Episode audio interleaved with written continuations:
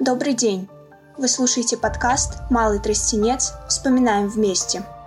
Его создали студенты из Беларуси, Австрии и Германии. Мы расскажем о судьбах людей из разных стран, которые были убиты в Малом Тростенце. Это один из крупнейших лагерей смерти на оккупированной территории СССР, где было убито по разным оценкам от 60 до свыше 200 тысяч человек – но мы до сих пор мало знаем о жертвах и преступниках Малого Тростенца. Этому посвящен наш подкаст.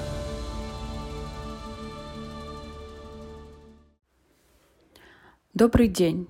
Вы слушаете подкаст о Малом Тростенце. Его записывают молодые люди из Беларуси, Германии и Австрии. Мы работаем над общим проектом, который посвящен Малому Тростенцу – мы уже встречались в Вене, Бонне и Кёльне, где обсуждали Малый Тростенец и культуру памяти. Сейчас мы в Риге и уже успели посетить много памятных мест, связанных с Холокостом, и у нас много эмоций и мыслей на этот счет. Сегодня последний вечер в рамках нашего проекта. Мы собрались вместе, сидим напротив друг друга и хотим поговорить и поделиться своими эмоциями и мыслями. Давайте сейчас кратко представимся, и каждый расскажет, какой эпизод подкаста он готовил. Добрый день.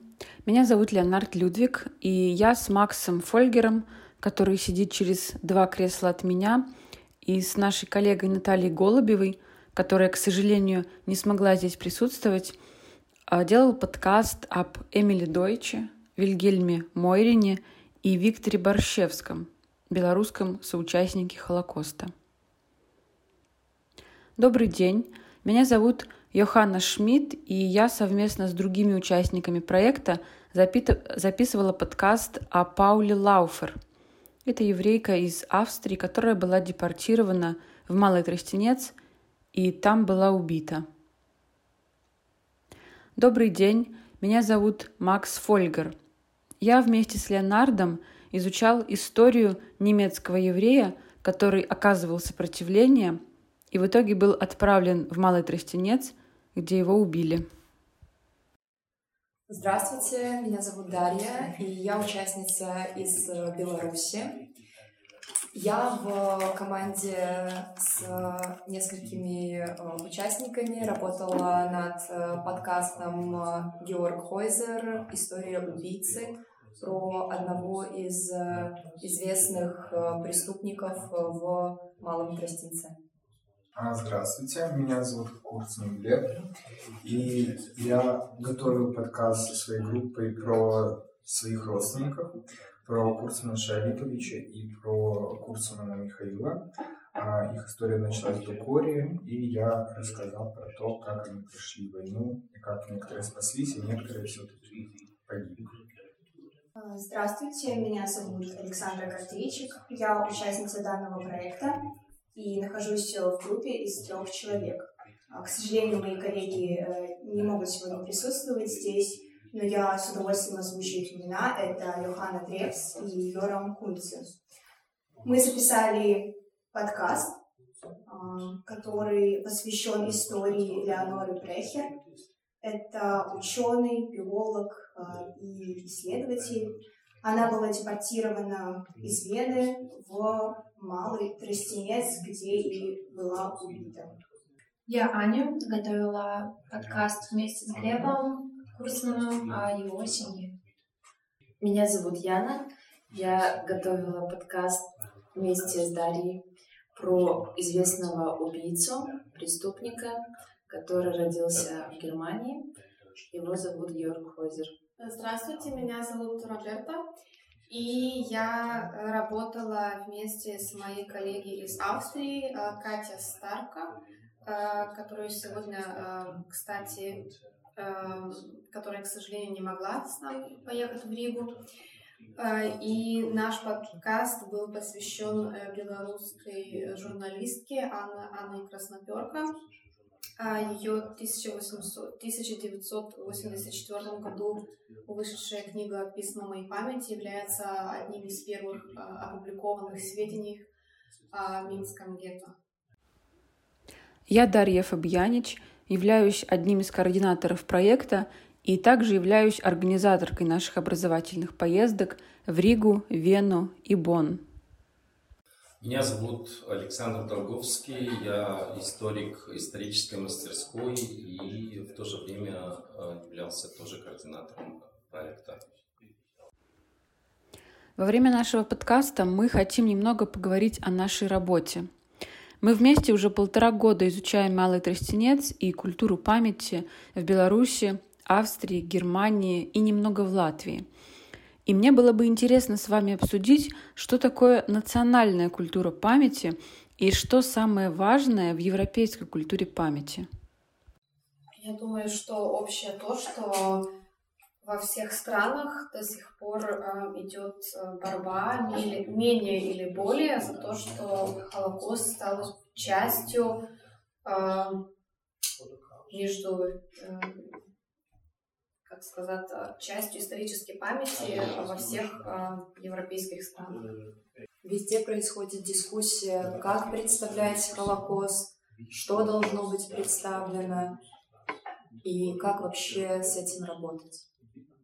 Для себя я увидела четко а, ну, по поводу эмоций мы уже говорили, что это немножко разный подход да, у разных стран. И я четко вижу, что большая доля эмоциональной составляющей, а, она присутствует именно в Беларуси, это я могу да, сказать, в Беларуси, в Латвии, в Польше, это то, что я видела. Вот. Германия, Австрия в меньшей степени уделяют этому внимание, и мне пока не совсем понятно, что для меня лично, что мне лично ближе, какой, какой вариант. У меня сложилось впечатление, что нет никакой европейской культуры памяти. По крайней мере, она не институализирована. Возможно, она должна быть создана, но пока ее нет.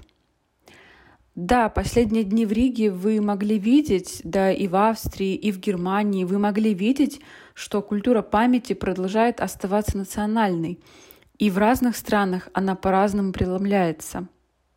Хорошо, если вы считаете, что культура памяти продолжает оставаться национальной, то как бы вы охарактеризовали культуру памяти в своей стране? Я, так как я из Литвы, я э, все равно постоянно как бы сравнивала Латвию с Литвой, потому что я думаю, что из всех тех э, стран, которые как бы здесь официально присутствуют, Австрия, Германия, Латвия, э, Латвия мне ближе всех э, к моему опыту, и э, у меня стал, ну, складывалось впечатление, что все-таки, может быть, в Литве у нас более эм, э, сделано для того, чтобы вот а, а, Холокост стал более э, прису... ну, более присутствовал да, в исторической как бы памяти. Меня очень удивило то, что это этот э, бывший, э, хотя бы он так, так и не назывался, концентрационный лагерь э, в Саласпилесе, что э, государство, именно как мы говорили, наверное, э, намерение такое, чтобы э, избежать конфликтов, она более как бы отсутствует, там нет э, информационного центра, нет там сотрудников, но меня это очень удивило, и я спрашивала, спрашивала ли себе, могла бы я себе вот представить, что, допустим, э, в девятом форте в Каунасе, ну, там немножко другая ситуация, там сохранилась э, очень э, большая территория, здание, чтобы там тоже могло быть так оставлено без, эм, так скажем, такого прямого присутствия государства. Вот. Я из Беларуси, и история Второй мировой войны занимает огромную роль в нашем обществе. Однако культура сохранения памяти о Холокосте, а, к сожалению, с моей точки зрения, все еще является частной инициативой а, и находится не на таком а, высоком уровне важности, несмотря на то, что это действительно та тема, которую стоит популяризировать, и это одна из целей нашей работы. Везде действительно есть проблемы, как и позитивные стороны. Германия, Австрия, Латвия, Беларусь.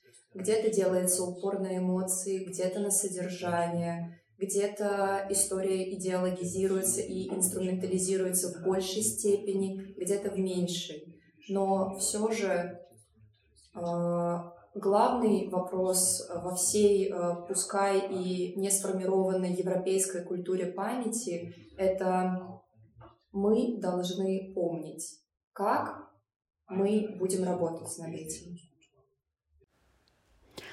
Да, я думаю, что после 1945 года Австрия десятилетиями занималась тем, что представляла себя как жертву нацистской Германии, и анализ своей ответственности был вычеркнут полностью, и тема Холокоста тоже не упоминалась. Только начиная с 60-х годов мы можем видеть обсуждение этой темы. Сначала это были передачи по телевидению с участием раввинов – государственный нарратив тема Холокоста медленно входила. Даже до сих пор в Австрии ощущается нарратив жертв нацистской Германии, и это осложняет нам работу и разговор о Холокосте в Австрии. А в советской Белоруссии а, о жертвах Холокоста помнили как о мирных жителях. В 90-х годах а, уже в независимой Белоруссии э, тема Холокоста начинается появляться в краеведческих каких-то исследованиях, формируются такие важные центры памяти в Новогрудке, например, Центр еврейского сопротивления, это с нулевых годов, историческая мастерская занимается памятью Минского гетто, но, к сожалению, тема Холокоста еще не является частью официального образования. И то есть пожелание было бы, чтобы тема Холокоста была более заметна в белорусском официальном образовании. Мы слышали много историй о Малом Тростенце, мы говорили о преступниках, однако о самом этом месте мы пока мало говорили. И те из вас, кто там побывал и может описать это место, что вы можете сказать? Что там можно увидеть? То есть, если я сейчас туда поеду – и если бы вы меня повели туда, то с чего бы вы начали свой рассказ, свое описание? Мемориальный комплекс э, «Малый Тростенец» э, сейчас э, не закончен. Работа над ним ведется, поэтому есть еще что дополнить, что добавить, включая информационные центры, потому что пока что сложновато ориентироваться на местности и находить какие-то места, которые находятся находить какие-то места, которые находятся в отдалении от э, центрального э, места памяти. Но работа над этим, насколько мы знаем, ведется. А, разрабатывается центр, который должен начать э, свою работу через э, несколько лет. Хочется сказать, э, хочется пожелать, чтобы работа велась активнее, потому что сейчас возникают определенные проблемы, на месте не чувствуется вот этой вот э, культуры памяти, потому что сейчас мемориальный комплекс э, больше напоминает э, парковую территорию, но повторюсь, что все трансформируется и все развивается. Если вы совсем ничего не знаете о малом пластинце, то первое, о чем следует заговорить, это о структуре малого тростенца, а, то есть малый тростенец разделен на три части. А, первое – это трудовой лагерь. А, из названия понятно, что там люди трудились и работали. Шашковка – это место, где была примитивная кремационная печь. И последнее место – это Благовщина, крупнейшее расстрельное место на бывшей территории Советского Союза. Какие памятники там видны? Как вы можете описать э, те памятники, которые там сейчас есть?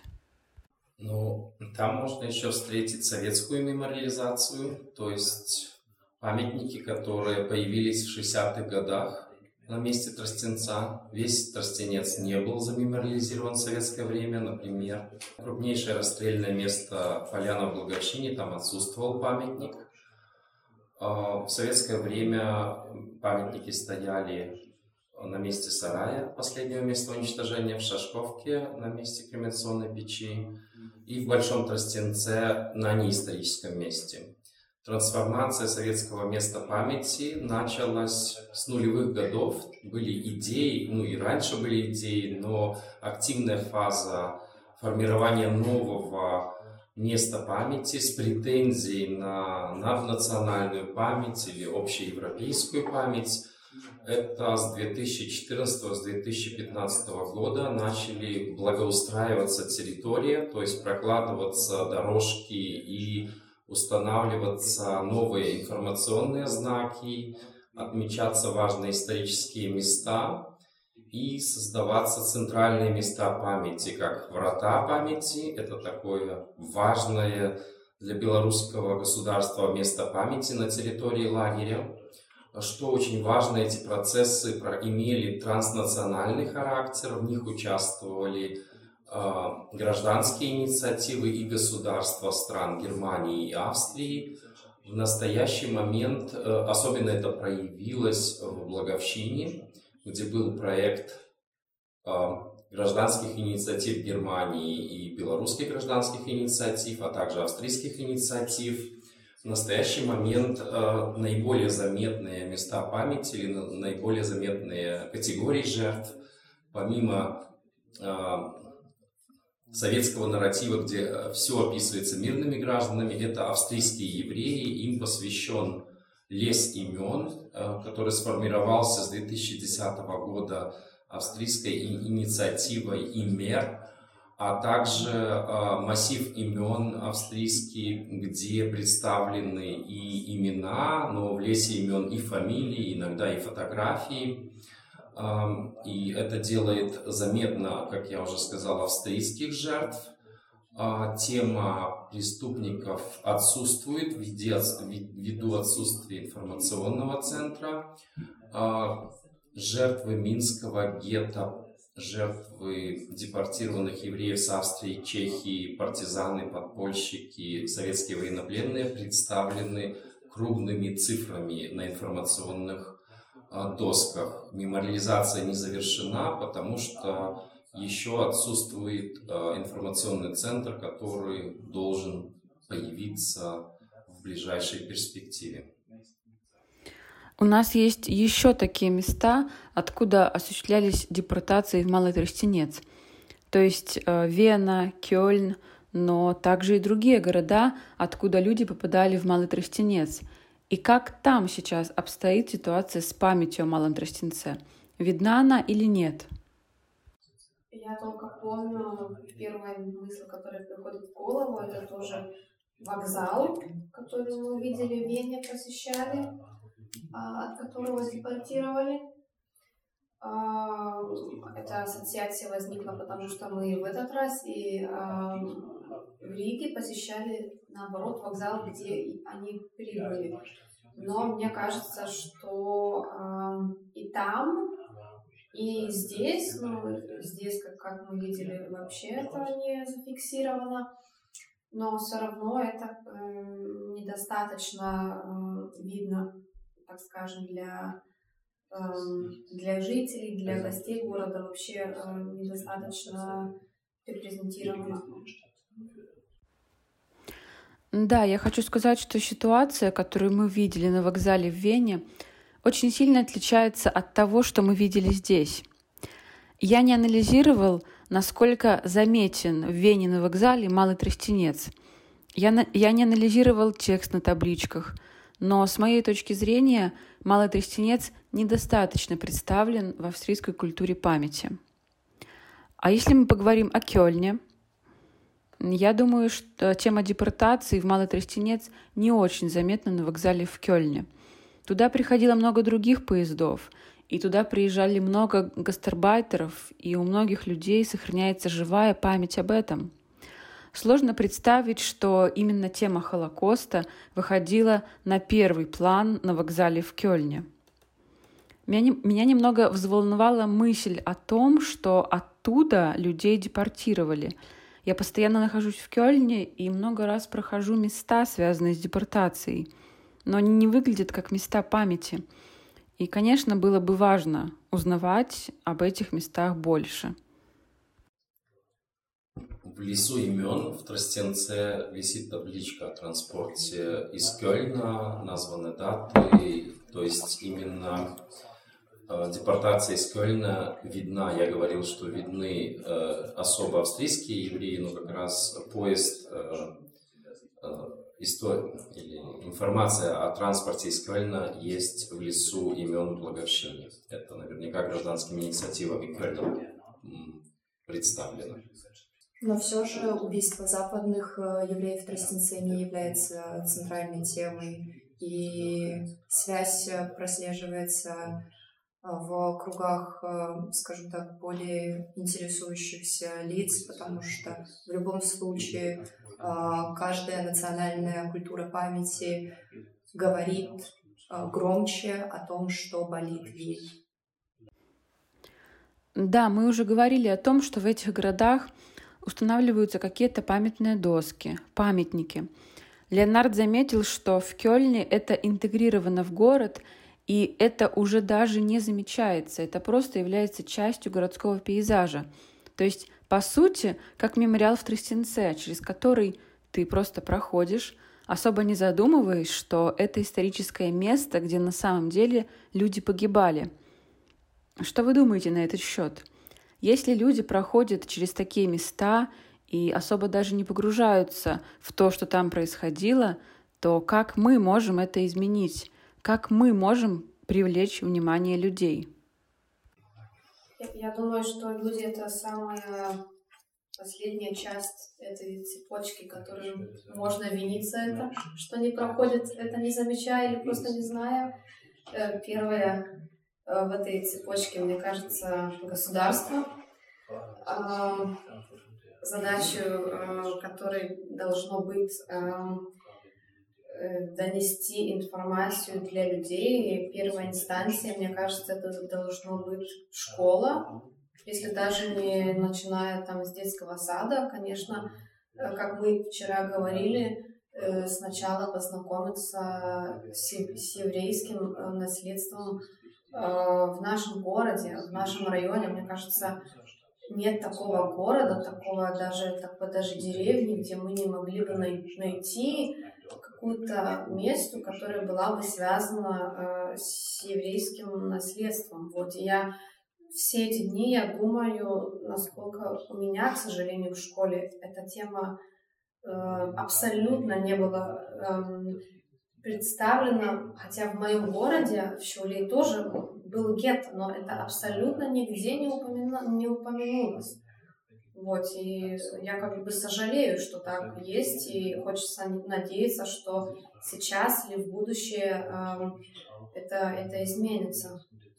А когда мы шли по улицам Вены, Кёльна, и Бона, мы натыкались э, на камни преткновения, а, и это как один из вариантов, э, как э, людям не пропустить место памяти. А, с моей точки зрения, все знать обо всем не могут, и, в принципе, не очень многие интересуются, а суть камня преткновения в том, что мы идем и должны на споткнуться, а, и прочитать, что же там написано.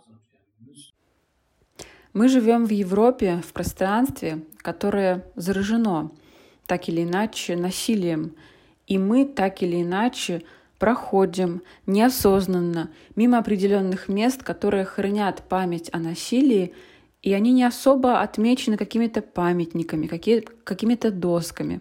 В некоторых местах это вообще никак не отмечено — и, в общем-то, эта инициатива «Камни преткновения», ее цель заключалась в том, чтобы не привязывать Холокост к какому-то одному месту, а чтобы, наоборот, показать, что Холокост есть повсюду, и показать, что Холокост, он не в Тростенце, не где-то в другом месте.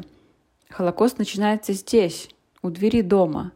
И в Вене, и в Кёльне мы, в принципе, уже находимся в местах Холокоста. Эти города уже являются местами Холокоста. Там все начиналось.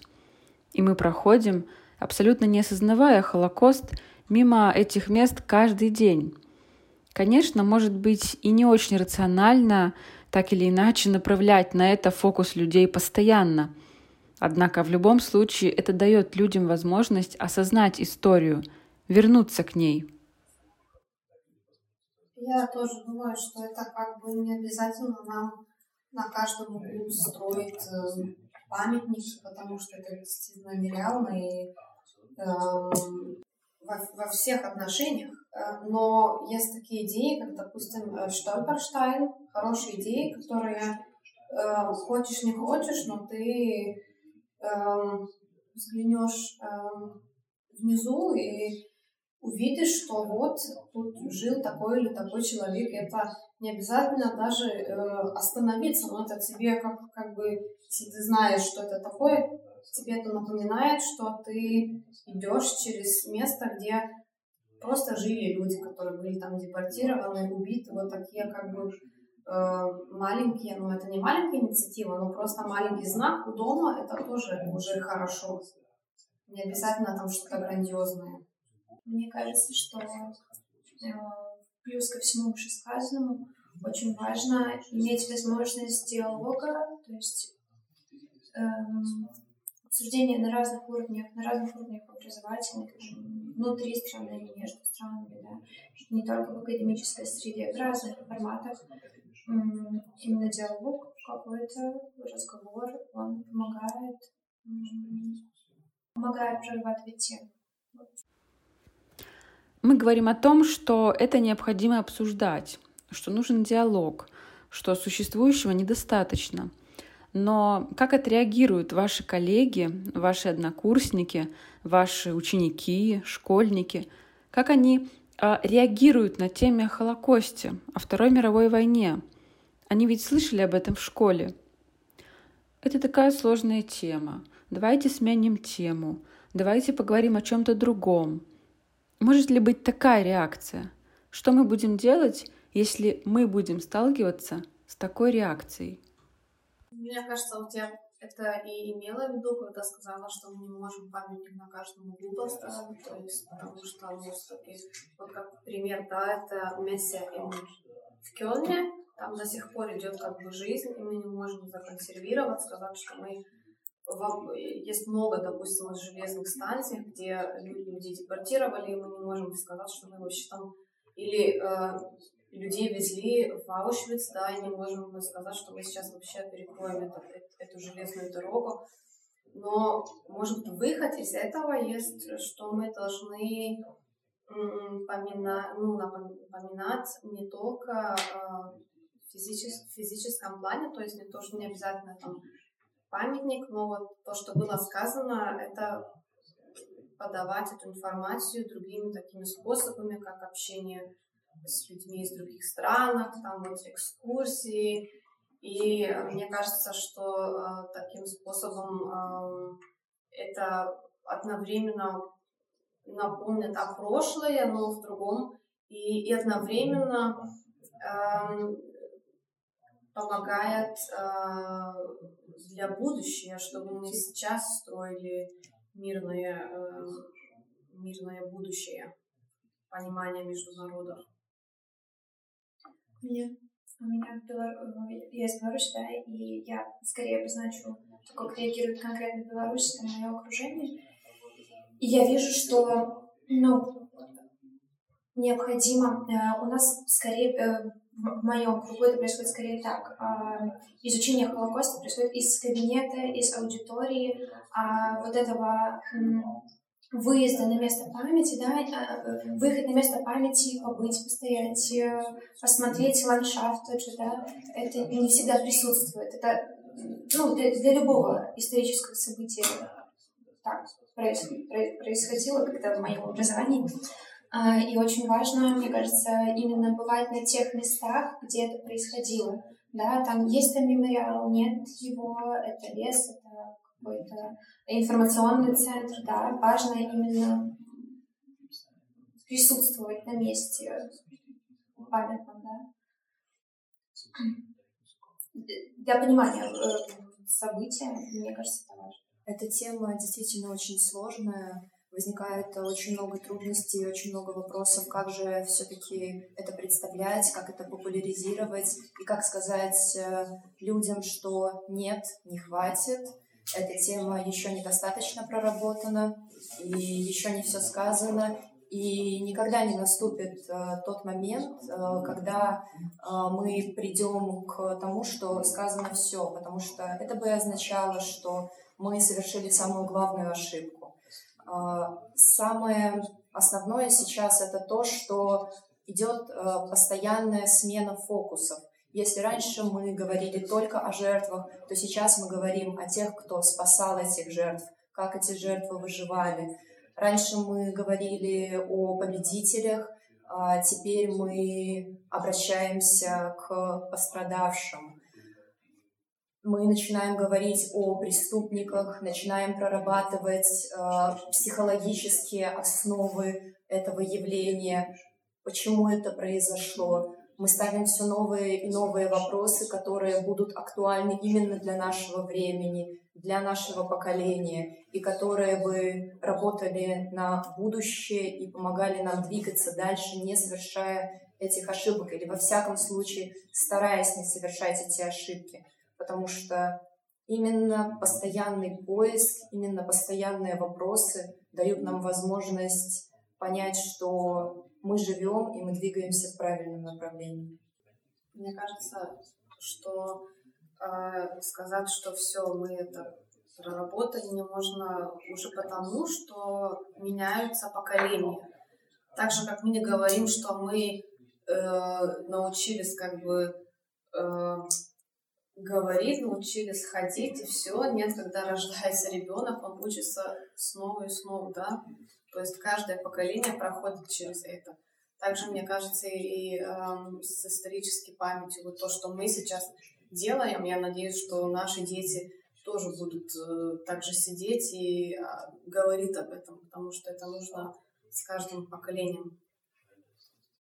Э, среди моего окружения достаточно мало людей э, обсуждают тему Холокоста, э, но когда я рассказываю истории про людей, потому что для меня это каждый раз ничего себе, потому что я не представляю, как это могло быть. Э, они говорят, Яна, расскажи еще историю, потому что это очень интересно, и, мы, на мой взгляд, мы достаточно мало это обсуждали в школе, в университете, то есть она совсем не присутствовала, эта тема, и мое окружение замечает, и я также, что паттерны насилия, которые происходили раньше, они присутствуют и сейчас, но в совсем других формах, но они, к сожалению, происходят и сейчас. И это, наверное, одно из таких главных тем, чтобы это не происходило и работать над этим. И такие проекты являются в том числе отражением вот этих вот тенденций нового формата проработки э, памяти и ее популяризации а, как уже было э, сказано, сменяются поколения, и на данный момент историческая мастерская Леонида Левина а, разрабатывает виртуальную экскурсию э, в Малому Тростенцу.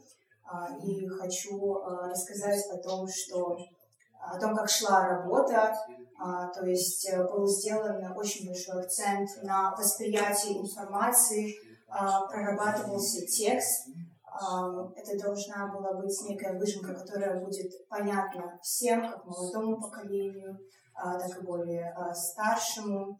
А, на восприятии также был сделан фокус, что если эта станция, на которую прибывали или мы бы хотели показать как минимум карту или те справки, которые они получали, куда они едут, вещи, в общем, а, аспект фотографии, или если это была благовщина, то мы бы хотели, да, это, конечно, не э, историческая ценность, но а, записать звуки этого места и показать диссонанс, который а, случился у нас э, в голове, а, насколько прекрасна природа, насколько она умиротворенна, а, и какие страшные вещи там происходили.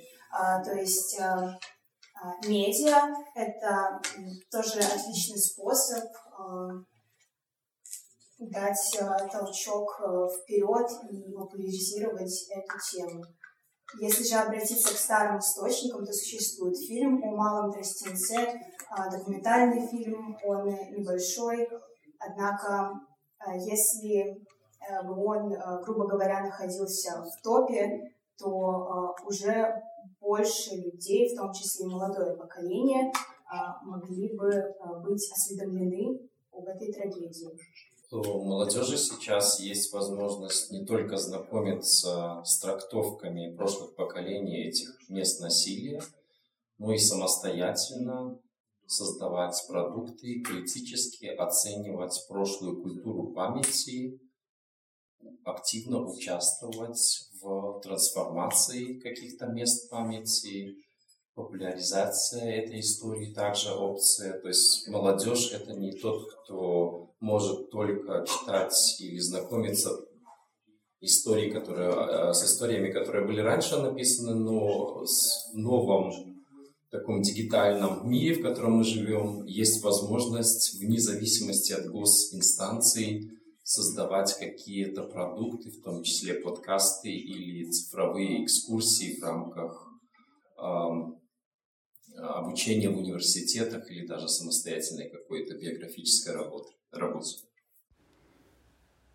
У нас есть сейчас опыт в ваших странах, в странах, которые вы посетили.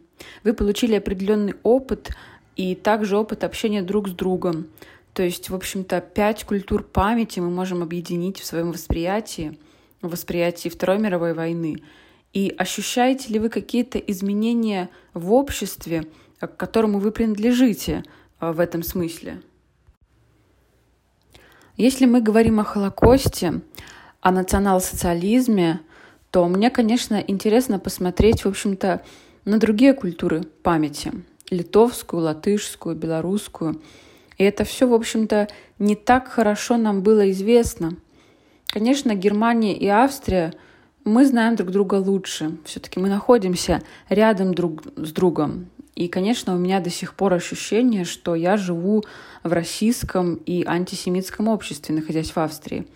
Все-таки, к сожалению, хочу сказать, что еще многое предстоит изменить, чтобы добиться каких-то более обнадеживающих ситуаций.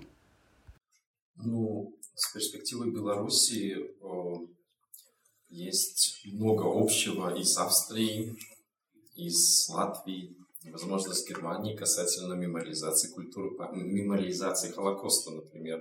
Если брать касательно Тростенца, когда были установлены памятники, то они все примерно в нулевых годах, 2002, 2003, э, и в Минске, и в Вене, посвященные Тростенцу. Если посмотреть, когда устанавливались памятники жертвам Холокоста в Латвии, то они тоже примерно в этом а, диапазоне временном. А, мы имеем сейчас достаточно интересный период, когда память э, демократизируется, то есть появляется много биографий, э, разные группы жертв претендуют на память в городском пространстве и вне его, и идет своего рода такой диалог различных культур памяти. Мне кажется, очень важна наша поездка и в Вену, и в Германию, и в Ригу, что мы знакомимся с различными формами памяти, и это уже происходит какой-то диалог культур, мы являемся, возможно, какими-то будущими мультипликаторами, которые будут иметь или не будут иметь влияние на культуру памяти. Ну, то есть хотим мы или не хотим, мы являемся уже такими активными участниками культуры памяти, которая дает оценку национальным концептам памяти, а, наверняка задает вопросы, а что можно сделать в тех местах, откуда-то мы приехали, и, возможно, активно будет участвовать в каких-то проектах или уже участвует по трансформации культуры памяти, по ее, может, большей направленности на разные группы, видимости ее в тех местах, откуда мы приехали. Итак, мы видим, что мы все стоим перед важной задачей поддерживать культуру памяти и привести в свои страны тот опыт, который мы здесь получили, для того, чтобы память о Холокосте и о Второй мировой войне стала более заметной, более осознанной в нашем обществе, в наших обществах. Важно, чтобы мы лучше осознавали, что тогда происходило, и для того, чтобы это не забывалось нами никогда. Я хочу сердечно поблагодарить вас за участие в этом проекте. Для меня была большая гордость с вами работать. Я хочу также вас поблагодарить за ваше участие в записи подкаста, за то, что вы проделали такую большую работу по созданию этих подкастов. И я надеюсь, что вы сможете посетить наши объекты и в Дортмунде, и историческую мастерскую Леонида Левина в Минске. Я очень надеюсь, что ваша работа над различными проектами о Малом Тростенце продолжится. И в любом случае я буду информировать вас о том, будет ли у нас записан второй сезон этого подкаста. Большое спасибо.